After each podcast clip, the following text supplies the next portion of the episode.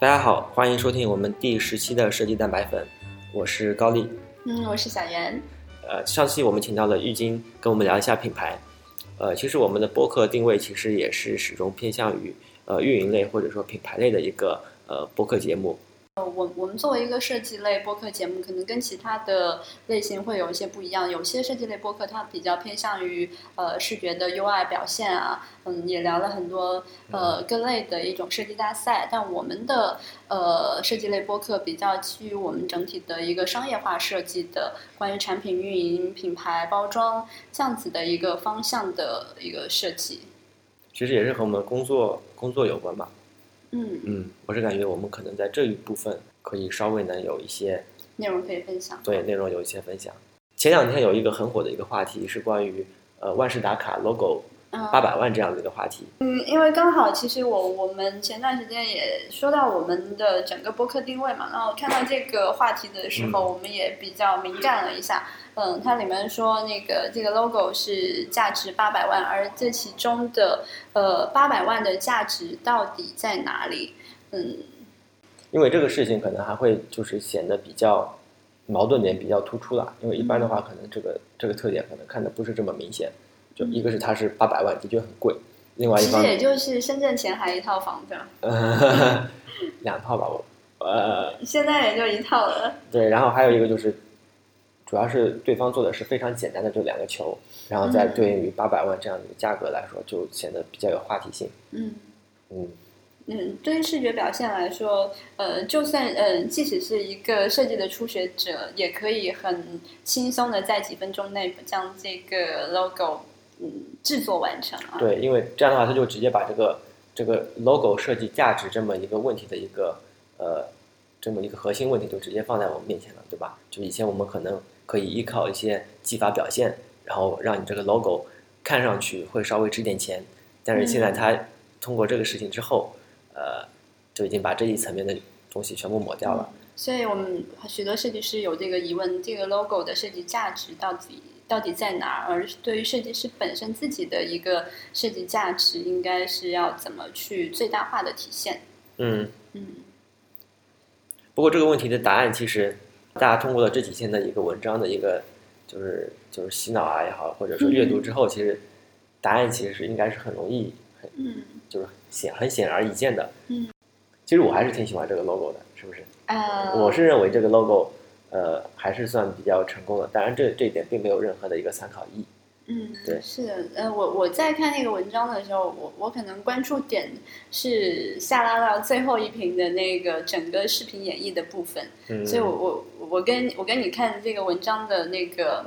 关注点会有一些不一样。呃，设计师在对一个品牌战略理念或者品牌形象的这种表达，他可能说到了一些关于呃工艺和品牌全球化，或者说品牌的本身的服务的便利性的这些角度，如何去将这样的一些内容融呃囊括到整个 logo 的演绎中间去，然后呃让这个 logo 的设计价值提升到了八百万。嗯，而不仅仅简单是两个圆的一个合并的这样子的一个图形表现，它是有一定的内涵拓展的。嗯嗯，它其实给的是一个它。做了一对对对对对对一一个大的品牌方案，它能够将这些信息传播出去，而不仅嗯简单的只是一个 logo 打上水印这样子的一一个方式。嗯嗯就如何做到更好的一个传播？嗯，嗯，它就是八百万卖的是一套整体的一个方案。对对对，一套传播方案。对，当然这个标题肯定也是经过了那个媒体的一些特意的渲染，所以才会把这个问题就是看得这么这么简单嘛。对对对，它其实我不知道国外的状况怎么样，就是里面有提到，就像国内一些 logo 设计、VI 设计的价值大概是在十万左右嘛，呃，然后所以八百万对于普通的设计师来说，觉得哎这个 logo 有一定的冲，呃，logo 的价值有一定的冲击力，嗯。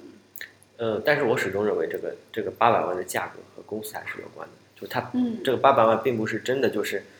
当然我知道你会有很多调研，对吧？你有很多的方案，你有很多的成本、嗯。视频，但这个八百万它并不是一个这种叠加的这个成本，呃，嗯。因为我是认为不一定你要付到八百万这样的一个成本才能得到一个好的 logo，嗯。我感觉即便你在国外，嗯，你的意思就是说，他就是他为一个如果为一个小公司或初创公司做这个 logo 的时候，它的价值可能是八十万，但是为一个国际型大大或者说百年企业来做这个 logo 的时候，它就价值八百万，是吗？呃，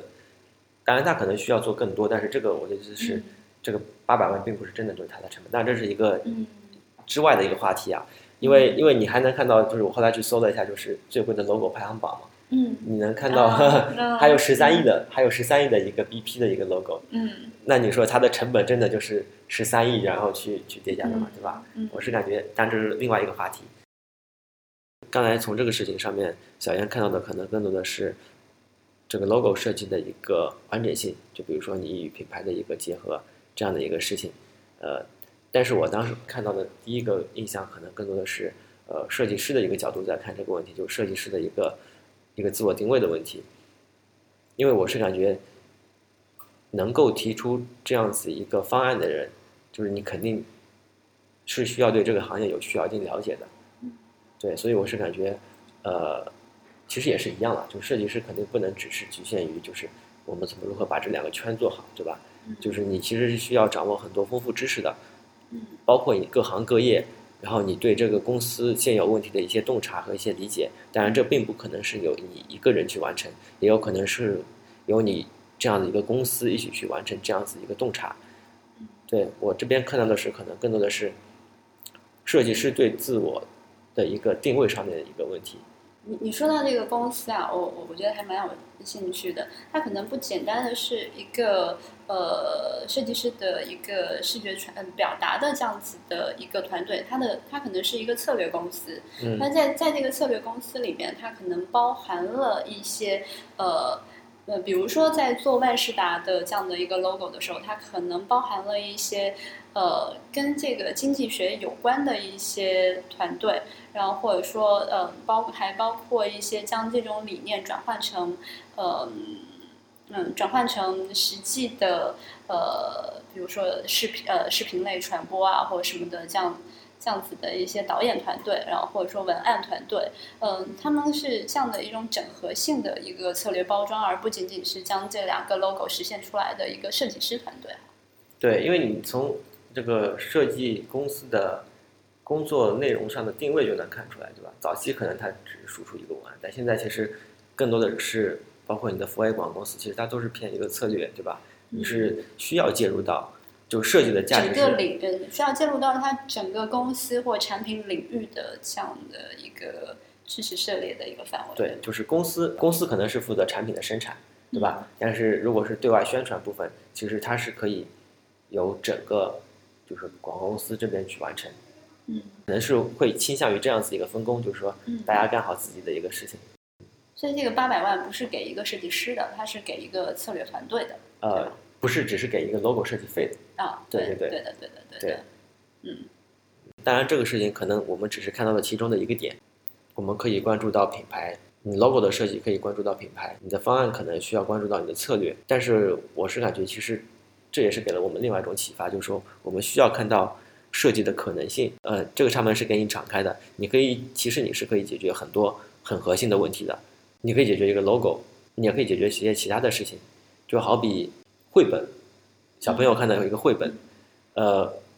我们绘本怎么做？绘本你可以把这幅画画的很可爱，这这也是一种做法。当然，市面上还有另外一种绘本，就是说它会强调一些互动类，就是呃有一本绘本，它就是说它是个点嗯，它整篇就是只有一个点，这个和这个万事达的一个 logo 很像，就是它也就白纸里面就一个点，然后第二页就是两个点，第三页就是三个点，当然颜色会有点不一样。这也是一本书，嗯。对，然后他其实强调的更多是小朋友与这个点的一个互动的一个一个一个行为，一个、嗯。一个卖点。嗯，这让我又想起了另外一本书啊，嗯，它那本嗯，因为本身呃书对于书来说，大部分的内容就是文字或图片，嗯、然后文字和图片它做的一个核心任务是什么？嗯呃呃，如果我我把它归纳为记录，不知道是是不是 OK，记录一些事情，嗯就是不论文字或图片，它是通过书这个媒介去记录一些事情。那还有一个类型的书，它就只是，它就通过这本书，嗯、在与这本书的接触的过程中间，嗯，它产生了很多痕迹，它所能带出的一些故事，嗯，